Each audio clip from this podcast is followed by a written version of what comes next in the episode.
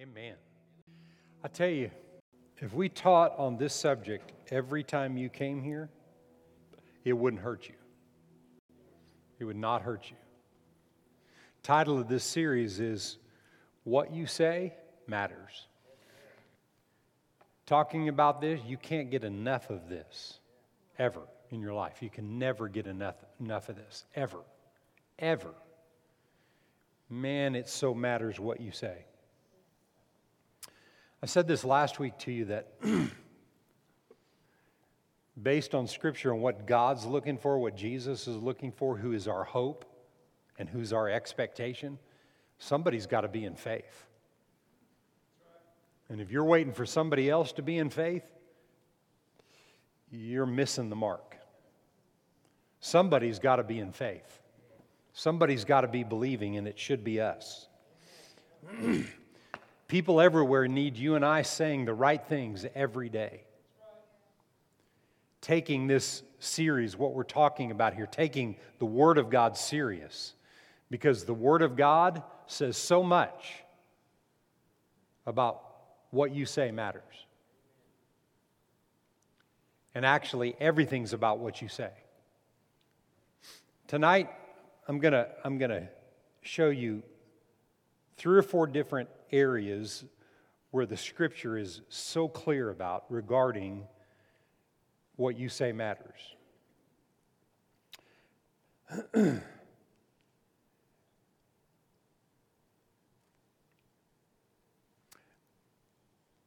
The last two weeks I've made this statement, and then I'm going to read our kind of our foundational scripture for this, James three, one and two. Um, but what you say gives him access or not.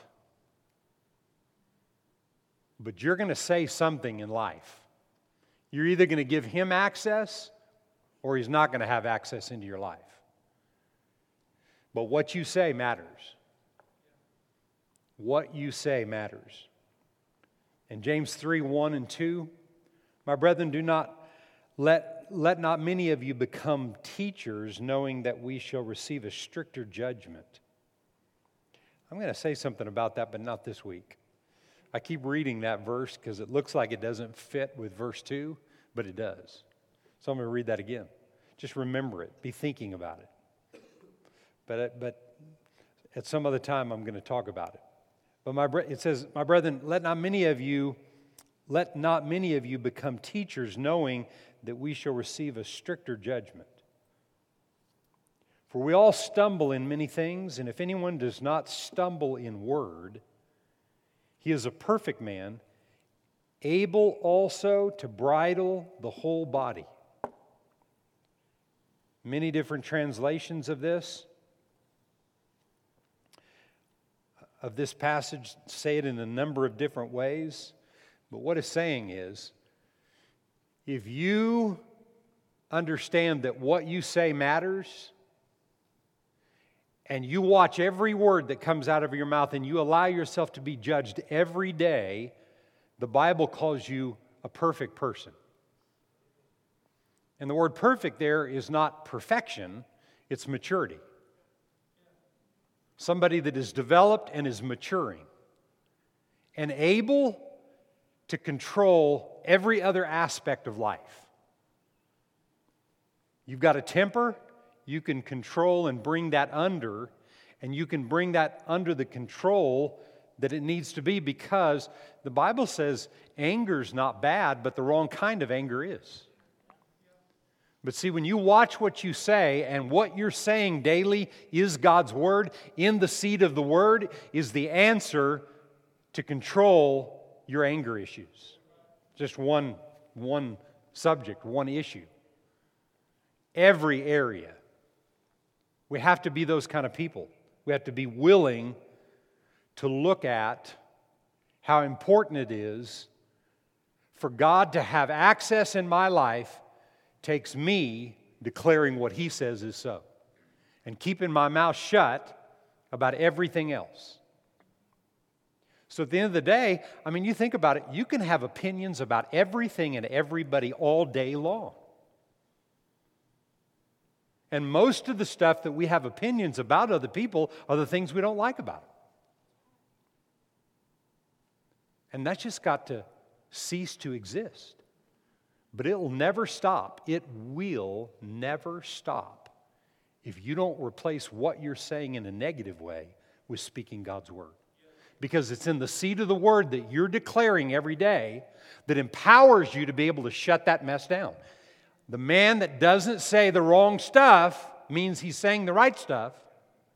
He's able to control his whole body, everything else about him. Any other aspect of life, any other attribute of life, anger issues, jealous issues, competitive issues, I don't care what it is, you're able to control those things. Is competition bad? Not in itself. I mean, the Bible talks clearly about a good thing having a good competitive spirit about you. But not a wrong competitive spirit. Not competitive to the place that you want to see others not make it and not succeed. You got to get rid of that mess. We have to. Revelation twelve and verse eleven says this. And I want you to get a hold of this in comparison to James three, one and two and Revelation twelve, eleven. They overcame him, the enemy, little h. They overcame him by the blood of the Lamb and by the word of their testimony, and they did not love their lives to the death. I'm going to tell you something I believe very profound that I'm going to say right now about that verse of Scripture that connects you to the James three Scripture, and it's this. They overcame the enemy, they overcame all the attributes in life by what Jesus said and did, and then by what we say and do. So, to overcome all those things that I just mentioned that we're talking about, that he said, if you don't say the wrong stuff, then you're going to control yourself in every area of life. One of the fruits of the Spirit is self-control. You controlling yourself.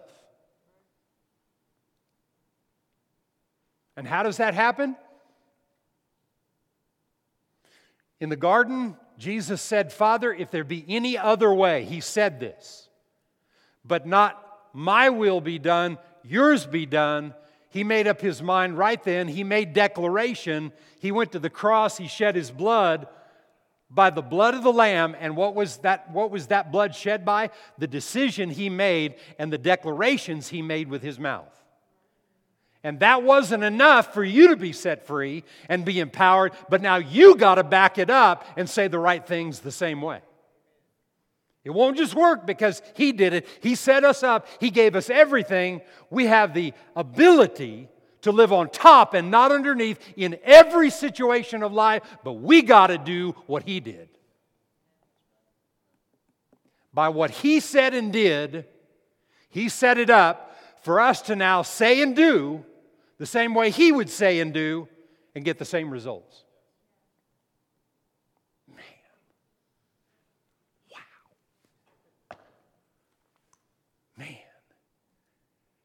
I love you, Lord. Wow, that's what you've given us. We don't have to fret, be anxious, be worried. We don't have to, we don't have to, we don't have to be troubled over anything in life when he's our source. But you'll, he'll never be the source that he is to you if you don't do that part. They overcame him by the blood of the Lamb. And I just said what that meant. By the blood of the Lamb and by the word of their testimony. What they declare, what we declare today. Keep that as we go through this. First Timothy six and verse twelve.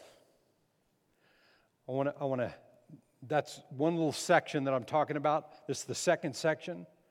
First Timothy six, twelve, and thirteen. I'm going to read it in the New King James and then the N I V. Fight the good fight of faith. Lay hold on eternal life. Fight the faith, lay hold. To which you were also called and have confessed the good confession in the presence of many witnesses. I urge you in the sight of God, who gives life to all things, and before Christ Jesus, who witnessed the good confession before Pontius Pilate.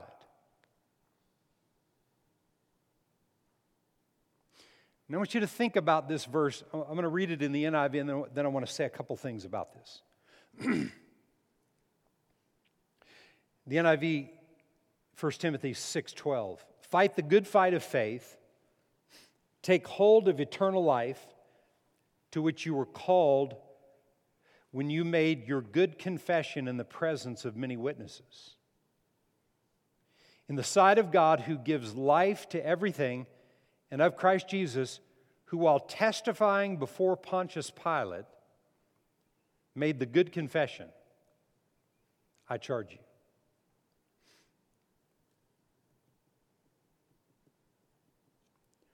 Fight the good fight of faith. Take hold of eternal life the way that Jesus did when he was standing before Pontius Pilate. And we're talking about the creator of the universe. In the beginning, what did he say? Light be and light was. He said everything and everything was. And he stands before Pontius Pilate. Pilate asking him a number of different questions, trying to get him to say that he was not guilty.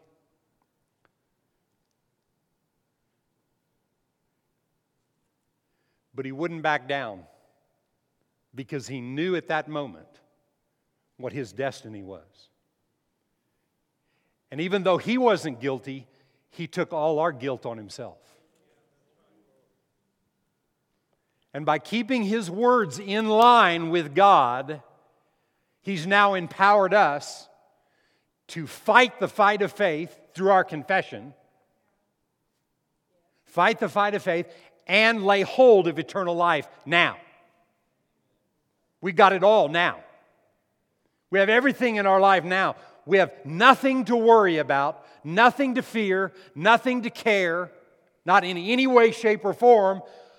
But it's because of our good confession. Now, I, I, I want to say this, and I want you to look at the next verse that's tied to this, and it's found in Romans ten, nine, and ten. Jesus never changed his confession based on pressure. In other words, no matter what he faced, and when he was before Pontius Pilate, and what happened to him after that, no human being should ever go through that. No human being's ever been tortured the way he was tortured. No, that we have that we have record of. Nobody was beaten and tortured the way he was. And why? So that we could have faith and we could lay hold on eternal life. And how do we get that? The confession in First Timothy six that he talked about that we've made is this confession in this Romans road of of our connection to God. And it says this in Romans ten nine, that if you confess with your mouth the Lord Jesus and believe in your heart that God raised him from the dead, you'll be saved. For with the heart one believes unto righteousness, about what's right, and with the mouth confession is made unto what? Salvation. It's not just being saved from going to hell. It's not just being saved and on your way to heaven. That's part of it. But it's not just that. Did you hear what I said? It's saved, delivered, and set free in every way. Every single way. That's what he's paid for for us. Confession is a huge part of your initial salvation. We got into the kingdom through confession, but we have to maintain our place in the kingdom through confession. And that's what That's what First Timothy six is talking about. Fight the good fight of faith. Lay hold of this eternal life, this eternal salvation and deliverance through the declaration of our mouths. Without it, you have nothing. I'm telling you today, there is no answers for your life outside of the seed of the word that is coming out of your mouth on a day-to-day basis. So that when you find yourself in tough situations like Jesus did, he didn't bow. He didn't give in. He answered correctly. Right? And everything that he said came to pass because he never did anything except what he got from Father. You can see here, it was his confessions. Listen, if, if Jesus would have bailed, if he would have been in the garden and said, you know what, God, this is too tough. I mean, I'm sweating drops of blood. I can't handle this. Listen to me. He had the choice, or he wasn't the perfect sacrifice. Did you hear what I said? He wasn't there as the Son of God. He was there as the Son of Man. He was there as our old, our elder brother. He relinquished. He left the glory of heaven to come to the poverty of this earth to become that for you and I. He had to have the ability to not choose. He could have been in the garden and said, Father, you know what? I'm sweating drops of blood. I'm beginning to realize, because I believe, you know, you can disagree with this. I believe that everything came to Jesus in parts.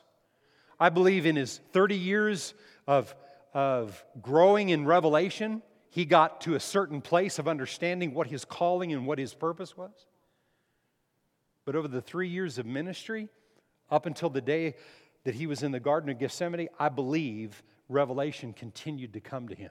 And he could have come there and realized, wait a minute, what my body's going to be is, is taking on, what I'm taking on in my physical body is all the sins, the sicknesses, all the pains, all the everything of every person that's ever lived or ever will live. I'm taking it on myself.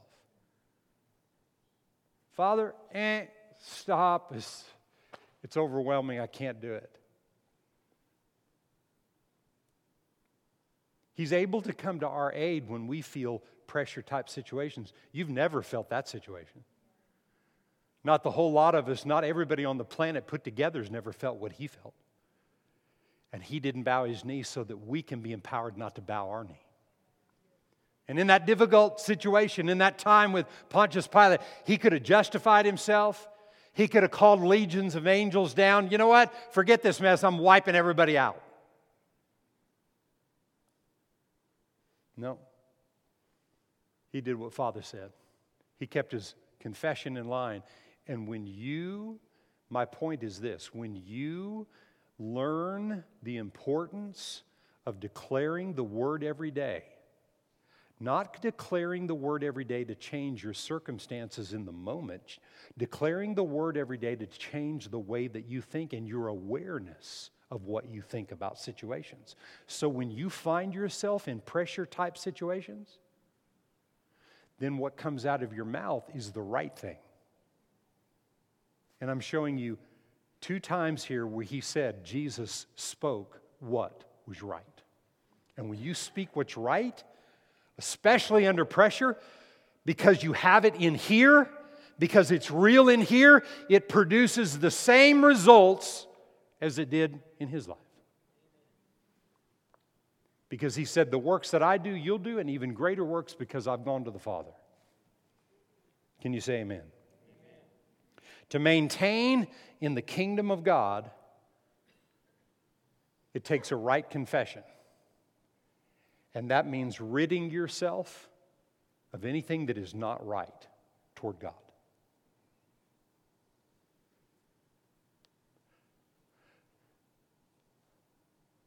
I mean, I'm getting to the place where I don't even want to talk. I, I don't, I don't want to clean up my verbal messes. I don't, I don't want to clean up verbal messes because I'm so emotional and worked up and about something and I'm saying, I don't want to clean up those messes. Just buy a big roll of duct tape and duct tape your mouth up, your whole head. having nothing coming out of your mouth except what God wants. Well, Pastor, I mean, we have to talk. Well, you know, you've been talking for many years. You might as well, wouldn't hurt you to shut up for six months. Just saying. I mean, I mean, I'm not looking down at you. I'm looking at you. I've learned the quieter I get, the better things are. Only saying when it's right. You don't have anything good to say about somebody? Why say anything? And man, if you listen to anything that's going on out there, I mean, you can find yourself saying a, a dozen things about somebody before you even think about it. Because we're so opinionated. Humanity is. We don't have to be, but humanity is, has been.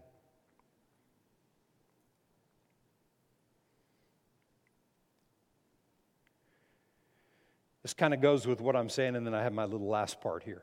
But the, this verse in Proverbs twelve six says this.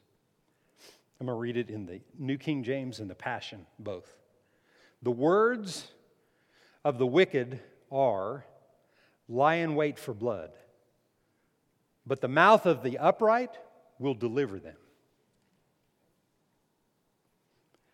Listen to this in the Passion.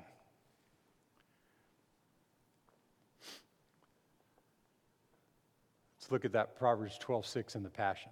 There we go. The wicked use their words to ambush and accuse. Now, if you define in the Hebrew the word wicked right there, that word comes from what like a wick in a candle is and how that's created in. If you've ever watched a candle, anybody ever been at Fredericksburg during Christmas time? Remember we watched those guys make those candles, you know, those Christmas candles? And the wick in the middle is, is it's run like this. It's twisted. It, it gets really tight because if it's not tight, then it frays and it doesn't work, right? So it's it it, it the word there is twisted.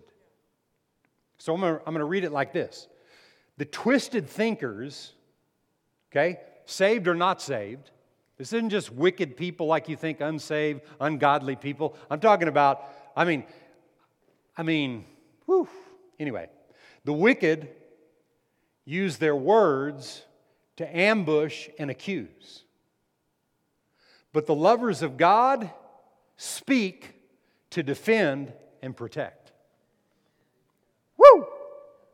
Someone shout amen to that. I'm going to say it again. The lovers of God speak to defend and to protect.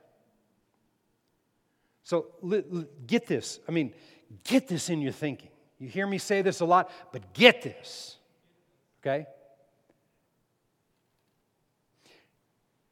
Every opportunity that you have in life to create a mental stronghold against another person because of what you don't like about them. Number one, keep your mouth shut. And number two, turn it around by praying Ephesians one, Ephesians three, and Colossians one over their life. And if you will add them to a list of people or, or separated, if it if it's somebody that has just, I mean, given you fits for a long period of time, I I I can hear God saying to you this: prove me. I, I almost can hear God say, I double dog dare you. Shut up, because it's not doing any good. You're working yourself up. You know, I don't know about you, but when, when I get worked up about something like that, I talk to myself. I'll be somewhere and I may be driving down the road. Well, you know, I just, if I should have, if I could. Man, that stuff has got to shut up. And I'm telling you, if you'll zip it and you'll turn it around and begin to speak over them, God is daring you to do that, and watch what He'll do in their lives. And you know what? You know what? I'm just telling you this. So much of the time when we've got attitude toward people, we don't see ourselves in it. But when you start praying for people, then you begin to have, God will begin to reveal things to you about yourself because you're keeping your mouth shut, and all of a sudden you're open, and all of a sudden your love for God becomes just amazing if you shut up and get out of the equation. When you factor God into everything you do through His Word, whoo! You know, I, I'm speaking to you out of what's happened to me in the last seven years or so of my life, seven, eight years of my life, to where I'm living a life today and the things I'm talking about right here that I didn't ever really, I, I didn't see it as possible the way I see it today. I mean, I saw it from a distance and, you know, kind of trying to get there, but when I did it, and I did things at times, but not, not consistently enough to see the results I'm talking about right now. When you do it, and you don't back away from it, and you live your life to defend and protect, instead of, as it says here, ambush and accuse, it's a whole different world. It's a whole different world. It's the world God created us to live in now. Through Jesus Christ, heaven came to the earth, and heaven lives in us. And God wants heaven manifested down here now. Listen, th- this place down here, this place is never going to be what we're going to live in in eternity, because there has to become a new heaven and a new earth. And those will be created. The Bible's very clear about it. But while we're living down here now, where the things aren't exactly the way we want it, we can create that in the world we live in. And when you create it in your world, it, it spills over into the lives of other people. And that's the way God intended it. Did you hear me? This last little section, and then I'm going to just tie this together. Second Corinthians chapter four and verse thirteen.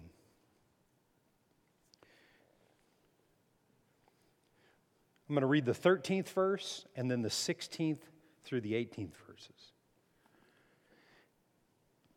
The thirteenth verse that I'm fixing to read is talking about is talking about Father Abraham.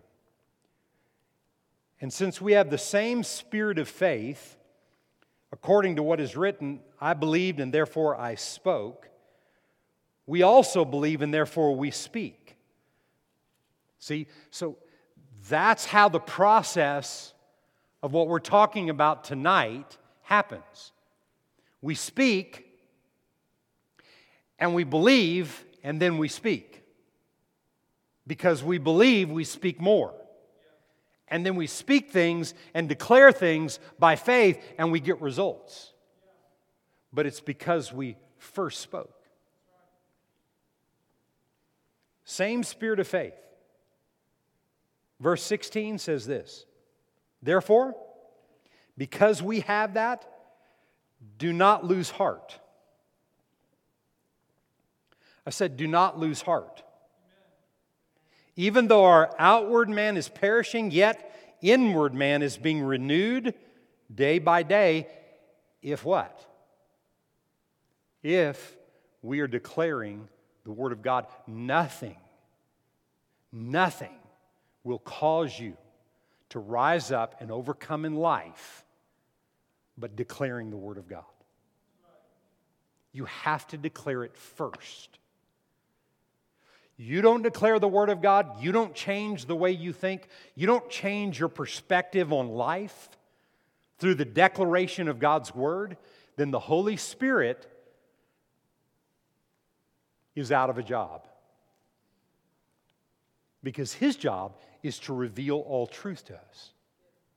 Our job is to put truth out there so that there's seed in the ground, and that seed is producing for us, but it produces when the Holy Spirit reveals it, takes it from the knowledge of the truth to revelation of the truth. But he said, we do not lose heart, even though our outward man is perishing, yet our inward man is being renewed day by day, and I'm saying if, based on everything else we've read, we're declaring the Word. Watch this. For our light affliction, that's just life. And here, by faith, Paul to the Corinthian church is calling it life is a light affliction. The things you go through are light afflictions. Stop and think about something that you're dealing with or faced with right now. Light affliction, that's what he calls it. Everybody say light affliction.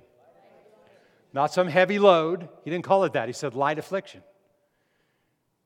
Notice, he wasn't picking one person out in some circumstance or anything. He said, life is a light affliction. The issues you face in life, they're light afflictions. Which is but for a moment. They don't have to last forever. But is working for us a far more exceeding and eternal weight of glory while we look not at the things that are seen, but the things that are not seen, for the things which are seen are temporary, but the things which are not seen are what? Eternal. And what are the not seen things? When you declare, greater is he that is in me than he that's in the world, and you're looking at circumstances that appear like that is not true, that's the unseen. You don't see that yet. But what you're doing is you're calling things that be not as though they are. You're not calling things that are all, that are as though they're not. You're calling things that aren't as though they are. That's the difference in the seen realm versus the unseen realm.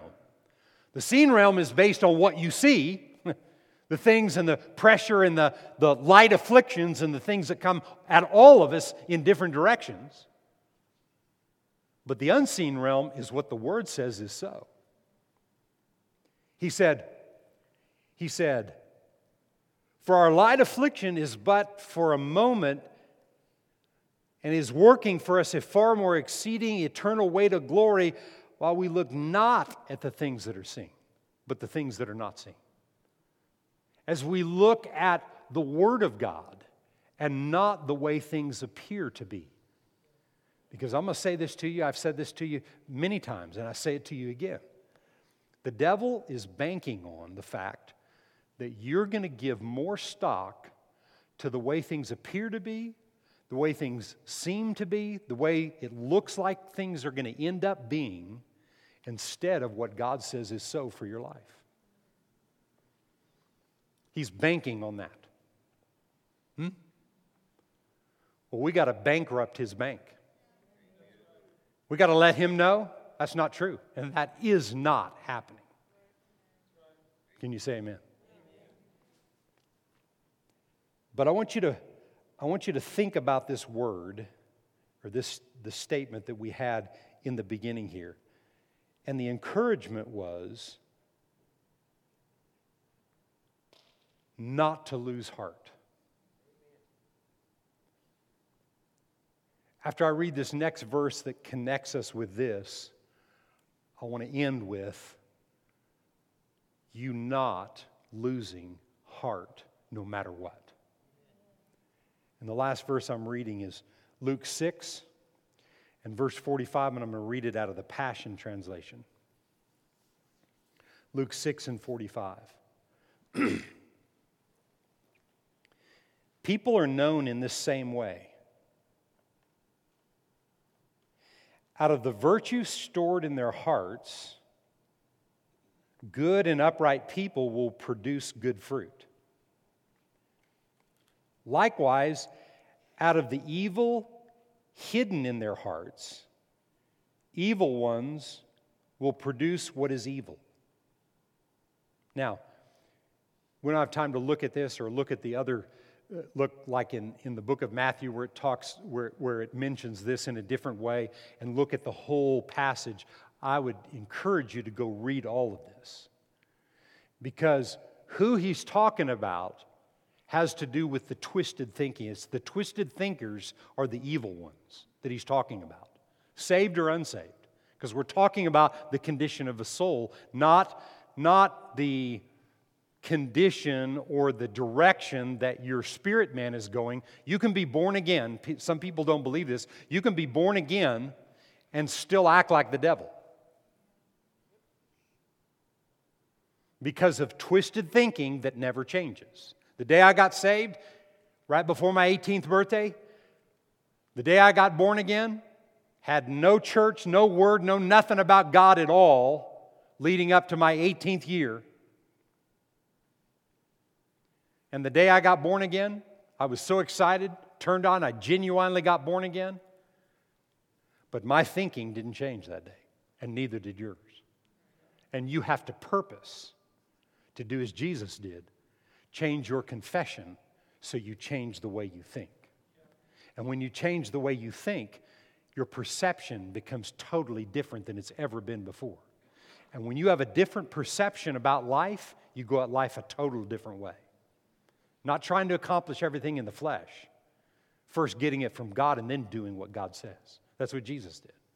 And if Jesus did that on earth, He only did only what Father said. Who the heck do we think we are? Not doing exactly what Father says. Can you say amen? So He said, out of the virtue stored in their hearts, good and upright people will do good fruit. Likewise, out of the evil hidden in their hearts, evil ones will produce what is evil. Watch this.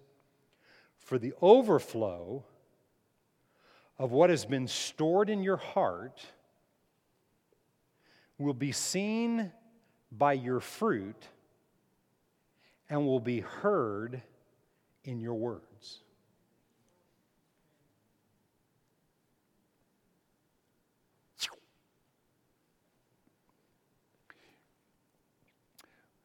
I've been meditating on this for a while, this whole thing that I'm ministering, and I'm meditating, and I'll meditate it more. But when I hear something like that right there, when I hear something, those words right there, I've got to take that, and I've got to go spend time reading it, meditating it, so it gets in me, so that God, by the Holy Ghost, can speak to me what that word's wanting to get over to me. I'm preaching it, but I'm not Him. I'm bringing the Word, but I'm not the Holy Spirit that reveals the Word. And it takes you meditating on that and allowing that to go deep in your heart. And I'm going to read it that way again, that last part. For the overflow of what has been stored in your heart, negative or positive, will be seen by your fruit and will be heard by what comes out of your mouth. Because out of the abundance of what's in you is what's going to come out of you, one thing or another. Can you say amen? And we've all, listen, Don't be, don't be under condemnation thinking you've done this. We've all had ugly-looking fruit, and our words smelled rotten. Can you say amen to that? Every, everybody has. But we don't have to stay that way. And we don't have to fix it. We have to learn how important it is to declare the Word of God throughout the day. That's what we have to be convinced of. And if you don't do it, what I've noticed is that people do what Second Corinthians four just said. People lose heart. And I'm saying that we're living in a day to not lose heart. I don't care what you face. You, you could, you could be thinking this very thought. Yeah, but Pastor, you don't know. No, I don't. But He does. And He was tempted and tested at all points without sin, so He could come to the aid of those who are tempted and tested in this life. He got there through confession and obedience to do what Father said. And now, it takes us doing the same thing that He was obedient to to get the same results.